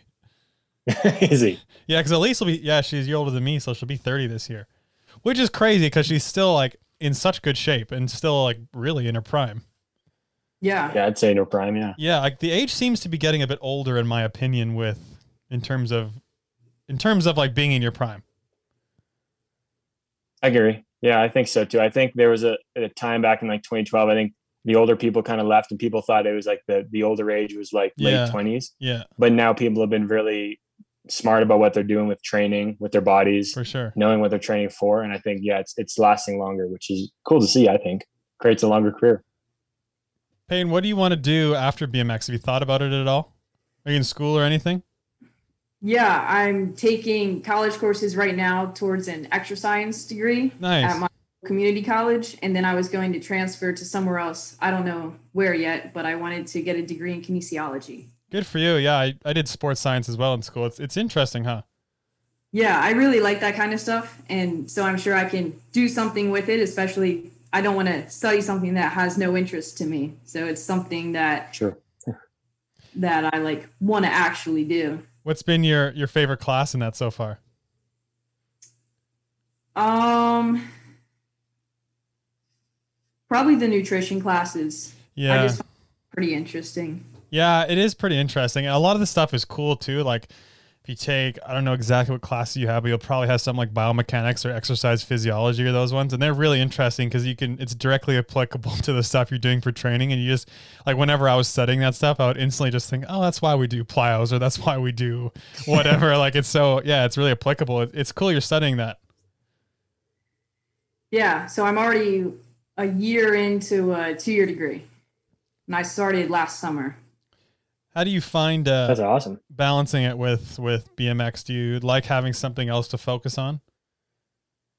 Yeah, yeah, I do. It definitely gets a little busy sometimes, but since I get to do it online, I get to do it at my own pace, which is nice. Bit, Everything is just online. Yeah. How awesome is that nowadays? Don't I- have to go to school at all. I just do it at your own pace whenever you want. yeah, Yeah, in high school, that's what I was worried about was going to college and doing BMX at the same time. But that's one thing COVID was good for. Now everything's just online, and I'm taking a biology class right now. And typically, we would have to go in and do labs, and if we missed the lab, we wouldn't be able to make it up. Just zero tolerance. But now, since it's online, I can get all those classes done and still travel and train. So yeah, they I took biology too, and we had a lab component. I did it like I don't know. I think I had two, and I did them a couple of years ago. So you don't have to go in and do labs, eh? Like you just don't. They just don't have it at all. No, all online. Huh. Yeah, I guess you can't. You can't. Really, you can't really dissect a pig or something online. have you ever dissected like a fetal pig? We had to do that. It's kind of sad. The pig is the pig is so cute. No, I haven't. I took anatomy in on my senior year, but we only dissected like frogs and we did like a cow's eye. In one of our uh, Oh yeah, I had to do those. Yeah. Yeah, yeah, I did that in high school. One of our, I think, in our lab final, we had we had like an open, Well, we had like five different stations, but one of the stations was the fetal pig, and it was just open, and it gave you like ten organs and stuff. You had to had to identify. I knew a couple of them, and then I just had no fucking clue like where the other ones were. It's so it's so hard to know. Like it, you got to stick pins in like certain points. It gave me a whole new perspective for surgeons. God, I can I can't even imagine being a surgeon like that. No, it's super complicated. You got to like when you're looking at a picture in a book too, and then compared to like let's say your pig or like a human, like it does not just look the same when No. you just cut it open. Not even It close. doesn't- Mm. Everything's not just perfectly placed where it's supposed to be in that picture. It's just not there. It's apples and oranges. You give me a textbook, I can point it out all day. What, oh, it's what's, brutal. what's been your least favorite class in school? Ooh, that's a tough one. I'm a little bit of a nerd, so I kind of like everything, but um, I would say probably history, just because I it doesn't really have any significance to me or what I want to do. Yeah, I uh, I hated stats. I thought stats sucked. A lot of numbers and shit, hey? Yeah, it sucks. Yeah, did you take stats? Yeah, I, I took stat. Yeah, you're probably you're probably really good. You, f- I feel like you'd be good at stats. Yeah, I was good at Yeah, it. yeah. Yeah. Just judging by the way you're smiling, you you, were- you thought stats was easy. It's fine. Oh, that's funny. Um, I got a question. So, kind of touching back on kind of the age thing in our sport, I was kind of thinking we were talking about that. There, there's been talk about under 23 class coming into play. So there'd be junior, U23, and then I guess elite. Um, what are your thoughts on that? My perspective is I think it kind of would suck in the sense that some of the younger riders like yourself coming right into the elite that can make an impact right away are going to have to kind of wait to make that impact. Um, but some say like it'll just be easier for those riders still developing into the elite class. What are your thoughts? Um, I'm not a big fan of that at all, just because I waited until I was 19 to turn pro, and now I have to wait four more years. So it's like, why do I have to wait even longer? Mhm. I feel like, like I know Arielle like turned pro when she was 15 years old, and it's like Yeah. Those are the, those are the turn pro till I'm days, huh? and like a lot of people have won world championship titles, Olympic titles when they were under 23. And Mhm. I I just think it's kind of holding back the development of riding, especially if we don't get to ride with the best of the best, then we're not going to be as fast as them. I totally agree, and I I I think it should be yeah as it is now. You have the opportunity to hop in with the the big dogs and see how you can do. I mean, if you're not ready, well, you'll learn to be ready real quick. You'll learn today. Yeah. yeah, I'm gonna learn today. and the women's class is a lot smaller than the men's, so it would really like and I know a lot of the girls are under 23 as well. Yeah. You know what? I just It thought really, of it really cut the class down. You know, it'd be sick if, like, for the worlds, for instance, you know, they obviously have age groups and blah, blah, blah. If you were like a legit 15 year old, you're like, you know what? Screw it. I'm going to turn pro and you can just race elite. It'd be awesome. Yeah. Why, why not? Why not? It should just it's a pro class. Like it's just Yeah. basically it should be the world champion of everything. So whoever wants to enter, you just enter. But do you know how many people would probably enter just for shits and giggles? I don't, yeah, true. But like, I don't know if you, here's the thing you could race your age class, but what if it was just open? So if you were really good, yeah, you could be like, yeah, why not? I'll race pro. I don't know. Like Sure. in tennis and stuff, they can turn pro when they're like 16 if they want. Golf. Yeah, that's true. Yeah, that's the interesting part of our our sport, and you kind of had to deal with that, Payton, at the the USA BMX Grands. I remember all the the stuff about that, where you guys weren't allowed to race pro, but there was no junior class, something like that. What what happened with that? So for USA BMX, you have to be 19 to turn pro according to the rule book. But at Grands, so since I wasn't 19, I said, well, then is there a junior class? And they said, no, you have to race amateur. But I didn't do any amateur races all year. I was just doing pro open classes, just assuming that I would be able to race pro. But at the end of the day, they didn't let me, whatever. But what what happened is that they changed the pro age to 17 this year, which kind of sucked because then I had to wait. Like I, I couldn't race grands and I had to wait till I was 19. But then they just said, oh, well, let's just make it 17 now. So our class was Gosh. one that they just really said no to. Yeah, you kind of got uh, That's that's frustrating. you kind of got caught in no man's land for the Grands last year.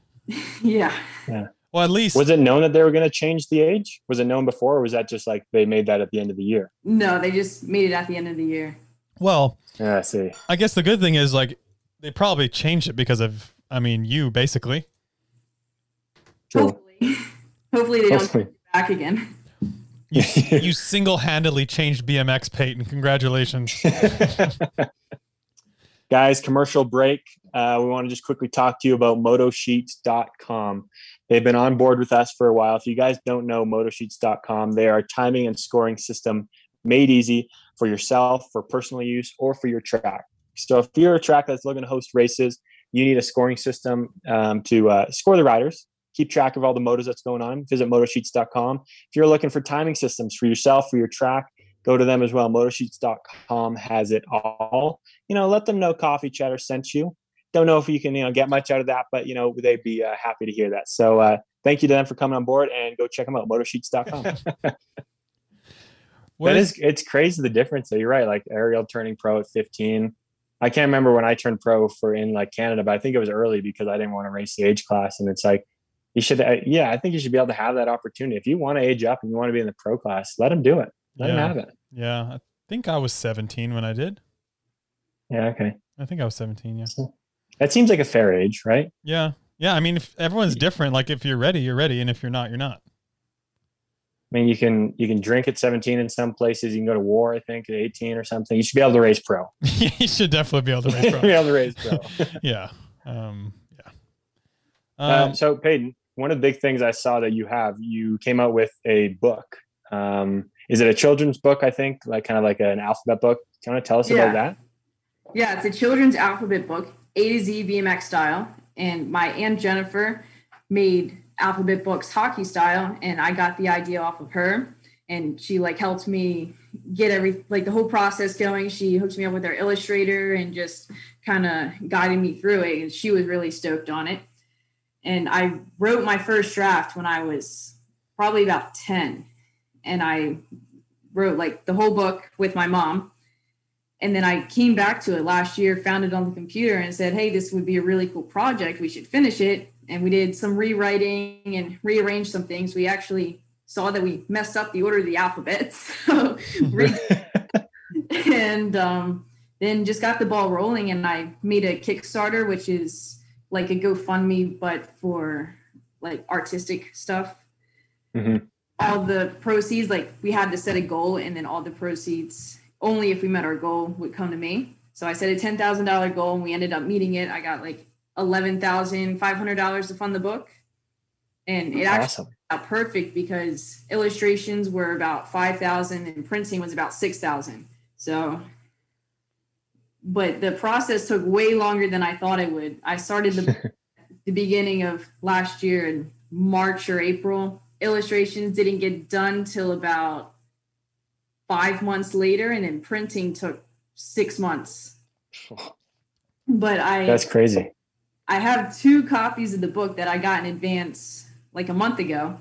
And then I get the bulk shipment coming in the next two weeks. So I'm really excited for that. And then I'll have a little website that I'm selling them on. I'll bring them to the races. super cool.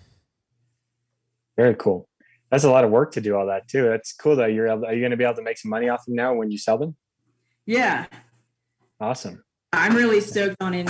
Plus, there's nothing in BMX like that. No, yeah. It's something different too, like that no one's ever really done before. Yeah, good for you. What That's was the- awesome.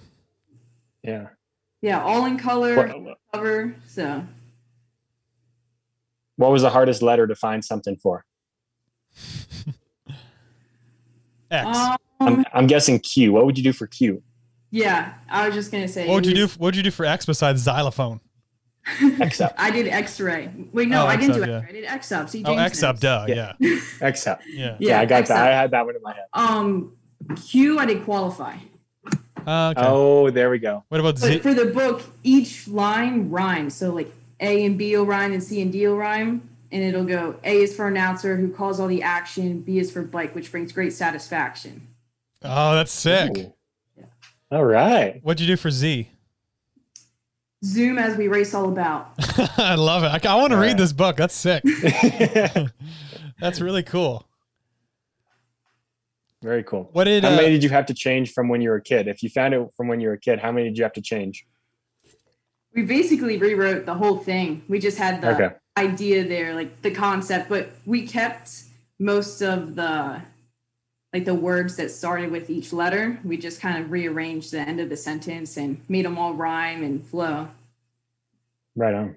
yeah, I'll be reading them to my kids in a few years.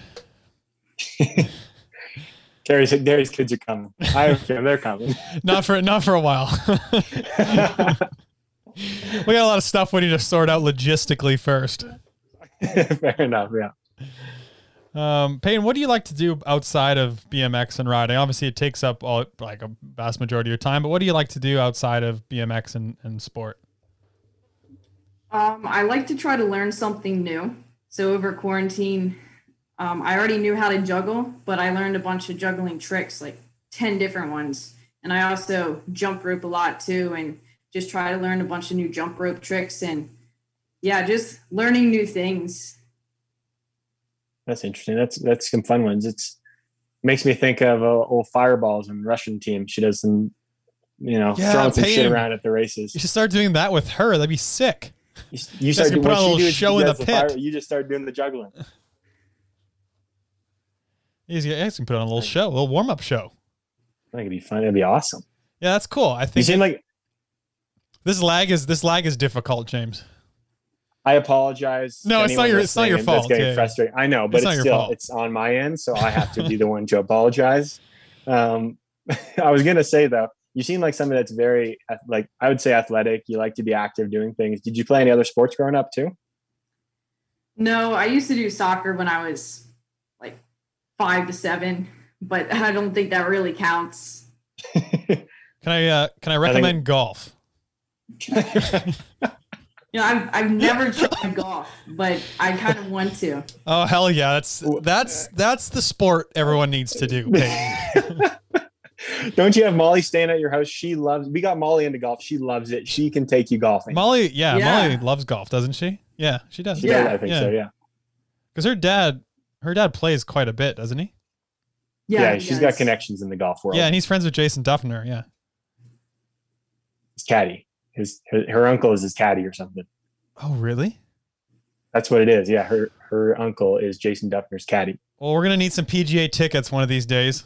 we need some free entrance, but that's your in to play golf, Payton. That's your in right there. All right.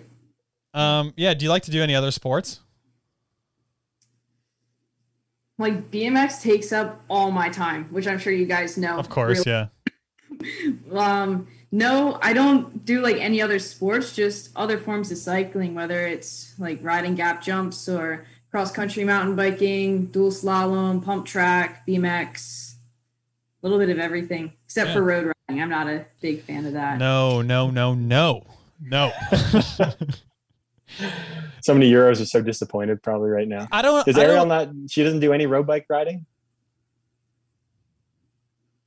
Wait, say that again? Arielle doesn't put any road rides on the program. She doesn't seem like that person No. that does any road bike riding at all. She's more. She's a mountain biker. She likes to probably do cross country stuff. Yeah, she got mountain biking on the program. All right, so that's that's good enough. That's So- probably better. I I just want to premise this by saying there's nothing wrong with road cycling, but I don't understand like how it's fun. I don't get like I don't get it. I got no answer for you. I get- I, uh, Like do you like personally, James, do you do you like it? Like do you enjoy a road ride?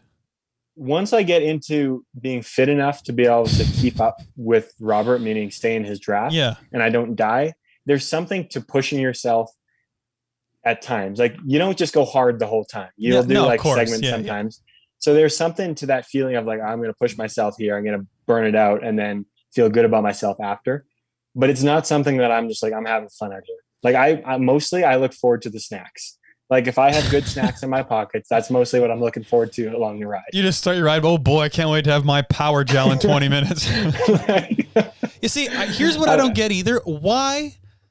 I don't understand these athletes. They retire, like myself now, and why would you really want to push yourself? Like, I understand. I like to get exercise, blah blah blah, but like, we pushed ourselves to the limit fucking every day in training for years and years. Like the last thing I want to do in retirement now is go out and just floor myself on a road bike. That sounds horrific.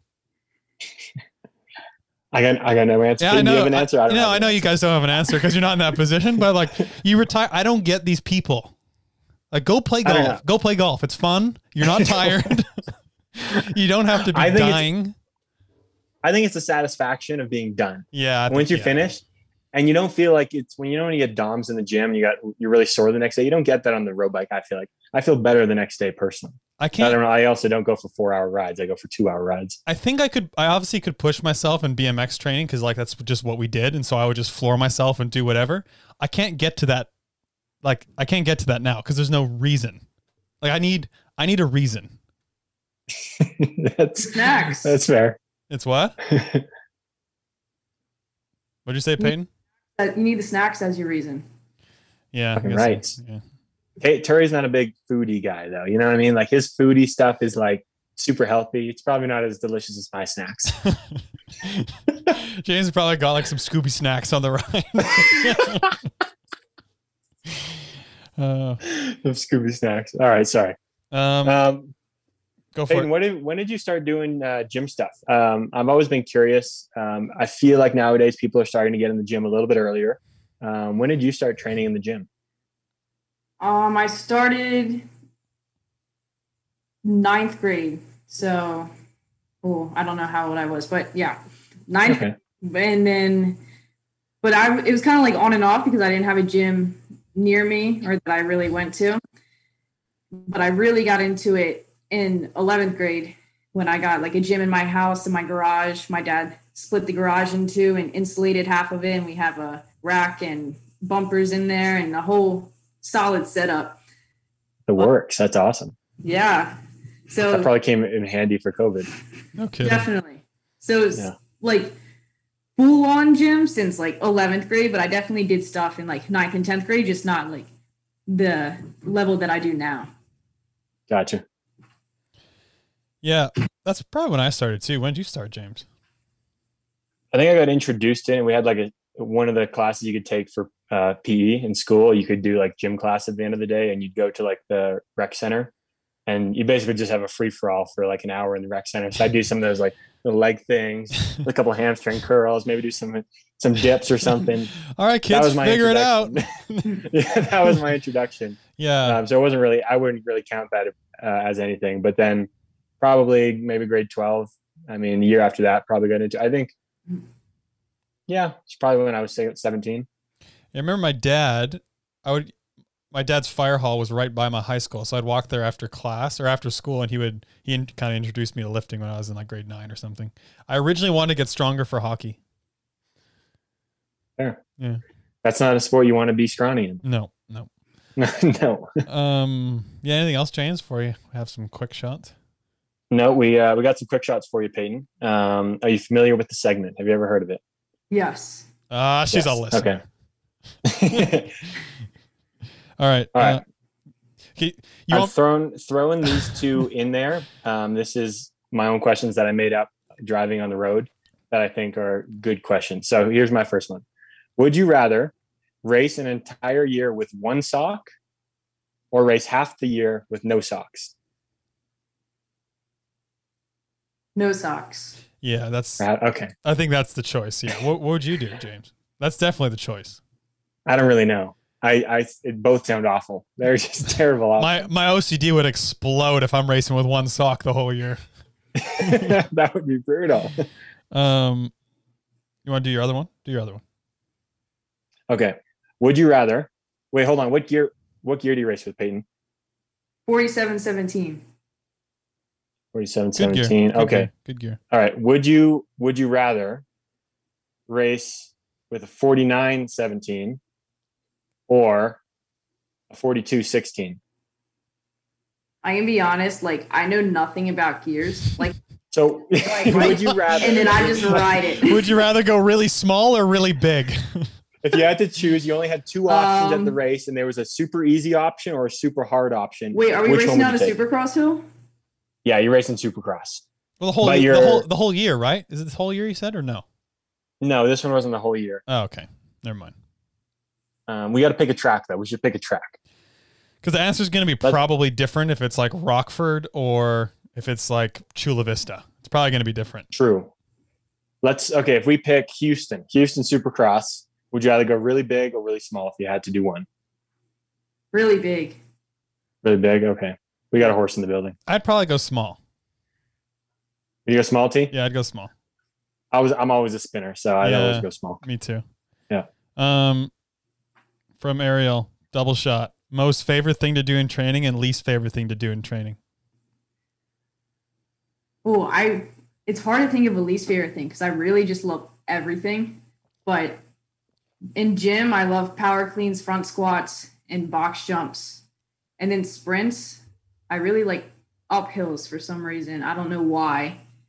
And for track work, skills, and first rates.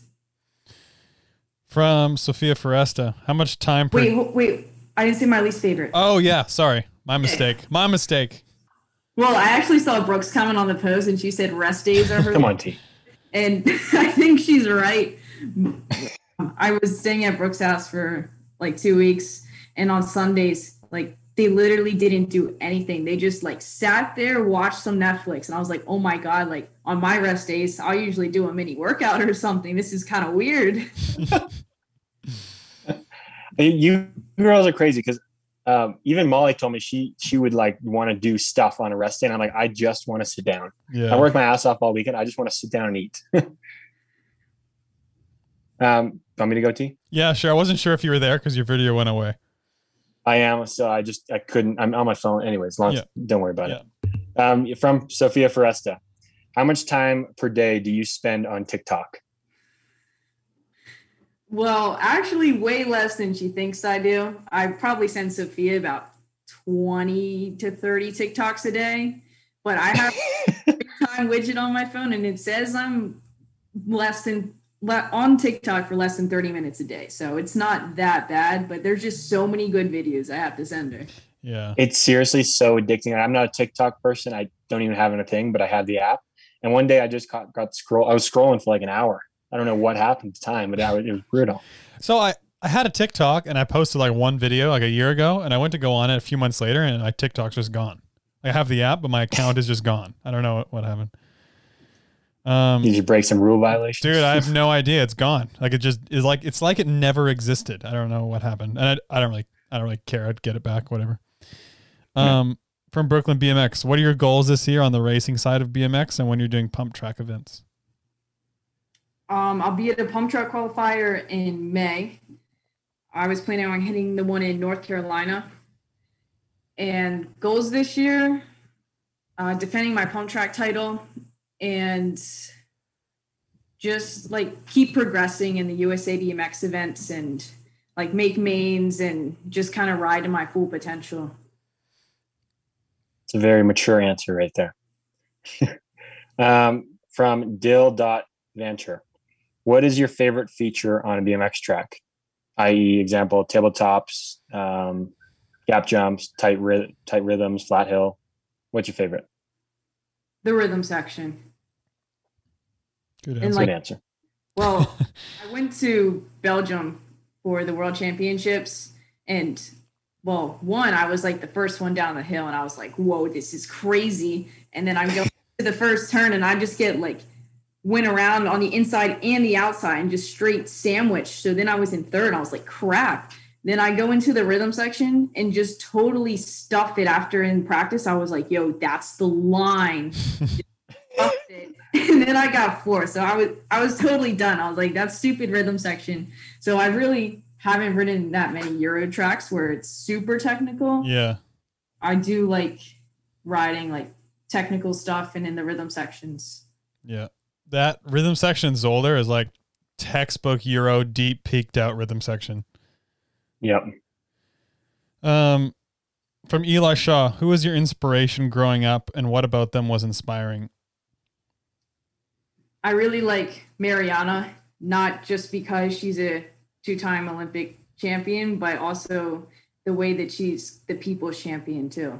Yeah, for sure. she's so approachable and she has time for anybody. She doesn't act like she's too good to not take a picture, to not talk with you. Yeah, she's awesome. From the same person. I think it's it's di dill dot venture adventure. Anyways, most memorable moment from your adventures with Brooke and Rachel. Brooke trying to surf on her bike.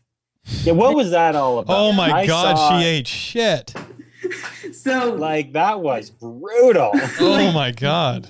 we went for a little ride around the neighborhood and then Rachel went back to work on her scooter and I was like, Hey Brooke, I'm gonna stay out, just ride around the street a little bit. She was like, All right, cool, I'll stay out with you. And Brooke's like, you know, I really want to surf. And I'm like, okay, you can surf if you want to surf. I don't know why you want to surf. So she gets, she's on like her nice race bike, tries it, totally eats it, and blows the bar end off. And I'm like, Brooke, if you're gonna try it, you got to get like a different bike instead of like the one you race on, and don't mess that one up. And then she's like, okay. So she gets her other bike, tries again. So now I whip out the camera. I'm like, this is gonna be good. She tries it and then eats it even harder, and that's the video she posted. She crashed so hard, seriously. She's lucky Like, she didn't get so hurt. hard. She's lucky she didn't get hurt. That was gnarly. Yeah. yeah. I I don't know what she was thinking. I told her I was already impressed, and she doesn't need to do anything to impress me. Um from Ladies Love Gingerbread Beard. Ladies Love Ginger Beard. How about that? What's the one thing you would like to see USA BMX do that the Red Bull series does? It's a good question. Very good question. Um, wait, like like the pump track series, right? Yeah, I think they're referring to the Pump Track series, yeah. Or maybe just something Red Bull does in general. I don't know. maybe have like an event like i don't know i kind of like the how red bull has the qualifiers and if you win you get funded to go to the big race i think it would be cool if usa bmx had something like that where they had like maybe five races that they did like on the side and then it would all like go to this other like big race with like a big payout and just like something different outside of the regular nationals Yep. I'm a big variety guy, so that would be pretty cool. Big huge variety guy. Yeah, love me some variety. um, from Thunder Midget. How's the pro life treating you? Good. Yeah, I was super stoked to turn pro, and I'm still like working on to like ride to my full potential and just like getting like the mental game a little bit better because it's tough getting up there with people like everybody's fast, like I said before, and just like thinking like I can beat these people even if I look up to them. Like I know like that I'm really fast and that I can like possibly get a good finish. Um, from Jack Hudson, 44. What do you think the future holds for pump track racing? I think it's going to blow up a lot just because Yeah. they're putting a lot more pump tracks everywhere and uh, everyone's going to catch on to it a lot quicker and just yeah i think it's the scene's just going to be like a lot more people and a lot of different disciplines Mhm.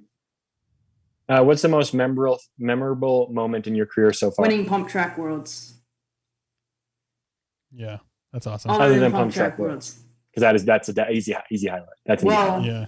one my most memorable moment where I didn't win a race was 2019 Rock Hill World Cup where I made the semi. That was pretty awesome. I was stoked on that. Yeah. That's a huge. That's a great great result. Yeah. It is. Yeah, you rode great there. I remember. Yeah, you rode really well.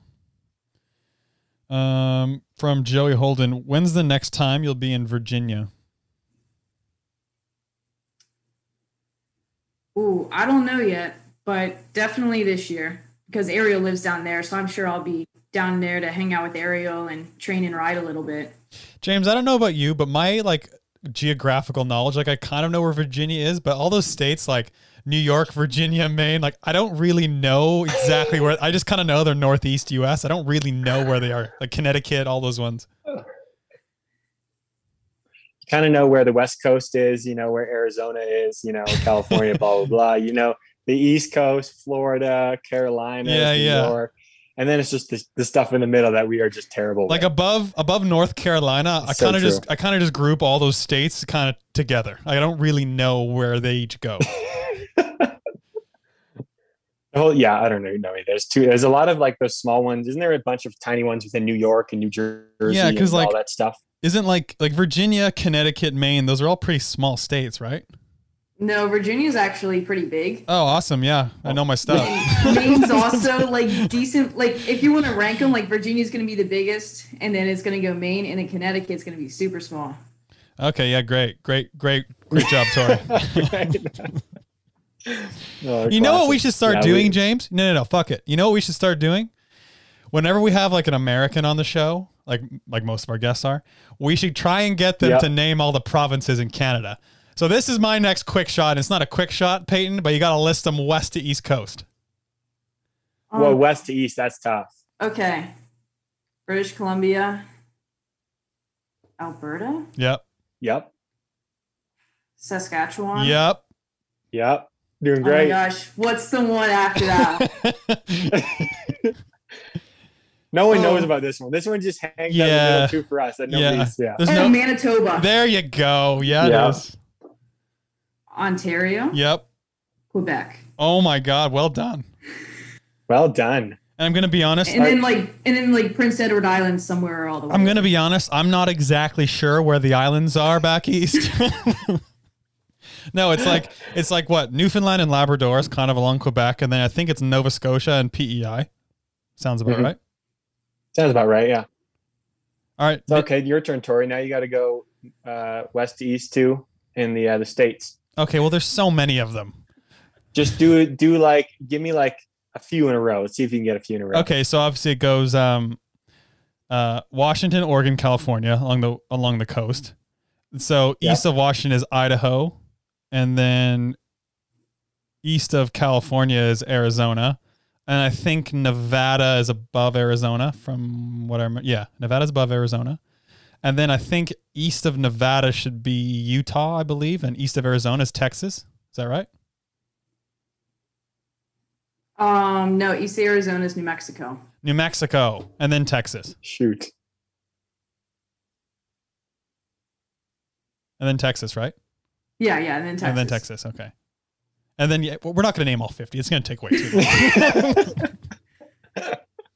All right, back to the quick shots. The big, this is a huge question, Payton. Very, very important one. Um, take your time to answer it if you need to. Chipotle or In-N-Out? Take your time. I know it's a big decision. It's a big decision. There's only one right answer too. All right, in and out. Did you There just now? Did you just say that because you know that's what we what's what we like, or did you? Is it actually? In-N-Out? No, Okay. no. Well, Chipotle, like I don't like the Chipotle queso, and plus they have they don't have ground beef, and I'm like a ground beef person. Okay. And Yeah, I don't really like that. But then In-N-Out, I don't have that near me. So whenever I go to the West Coast, it's just like so good. I Yeah. think me and me, Brooke, and Rachel got it like three different times. I mean, Chipotle. So good. Chipotle after like a big track session is fantastic, though. Um, It's a staple. Yeah. Yeah. it is. Uh, what's your favorite Netflix show? Um, there's a lot. I liked Outer Banks when I watched that oh, one. that's a good one. Yeah. one that I saw like a week ago was Behind Her Eyes. It's a limited series with like six episodes, and it was super good. If you guys haven't seen it, I definitely recommend it. Okay. All right. I need some new shows, so I'm going to check that out. Yeah. I was watching one of those, uh, you know, Angels Have Fallen, the, those ones. You know that movie? It's it's not a Netflix show. It's like a movie series, but it's on Netflix. You don't know them? Okay, well then I won't get into it. I. it doesn't matter then. It doesn't. It's a hell, of a show, by the way. Hell of a show. Great movie, absolutely fantastic movie, one of a kind, really great action. Anyways, um, if you could be a, uh, I could say pro athlete. If you could be somebody in a different profession, what would you want to be? What would you want to be doing if you weren't to be a BMX racer? Well, I'm not like like I don't like practice it a lot. I'm not like good at all, but I think it would be cool to do like skiing or snowboarding. Mm, yeah. That's a pretty sweet sport. Yeah, definitely a cool sport. Um, Yep. oh, I just wow, I just blanked on what I was going to ask. Oh, favorite BMX track? Wait, supercross or amateur? Any. Any. Uh, let's go both. You go one of each. You give us both. Sure, yeah, both. All right. Well, I haven't ridden a lot of supercross ones, but my favorite one is Beijing. And then my favorite amateur track, I think, is Nashville. I really like like just how fast it is. Cool. That's a yeah. That's a solid one. One And of the most I- iconic first rates. Yeah. And then Louisville before they put in the supercross hill, like 2015 Louisville. Yeah, that's a cool one too. Yeah. That's where I won I my I- first NBL Grands. Ah, cool. Oh, right on. I wish I got to race that one. Not- The amount of people that have talked about it, and like I've, the videos even from it, I wish I got to. I never got to ride, ride it though. Yeah, that's a cool one. Uh, you got any more tea? Um, I think that's all we got. Oh, I'm glad. Yeah. Anyway, James is cutting out. That's fine. We uh we appreciate you coming on, Payton. It was fun to chat to you. Yeah. Thank you guys for having me. Um, yeah, definitely wish you the best of luck this year. I, I look forward to watching you in the next few years. You're a great young rider. I think you got a really good career in our sport coming up. Thank you. So yeah, take care. And uh, what's your next race? I guess Rock Hill, right? Yep, Rock Hill at the end of the month. I'm actually leaving on Friday to go down there and just spend the weeks up there until the national. Yeah, cool. Get some Nice. get some warm weather. Yeah, it's actually like fifth. No, it's like 61 in my house today, and it was just below freezing yesterday. Sounds like Yep. here too. Yeah, crazy heat wave. I'm I'm wearing short sleeves right now, and anyone on the West Coast would be still wearing hoodies. yeah, hundred percent. True. Yeah, thanks for joining us, Payton. Yeah, no problem. We'll chat soon. All right, sounds Payton. good. See you guys. Later.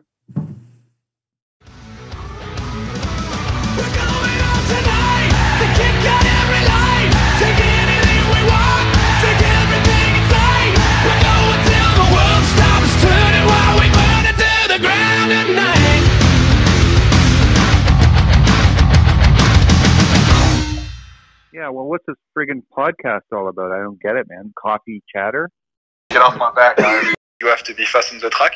I hate that guy.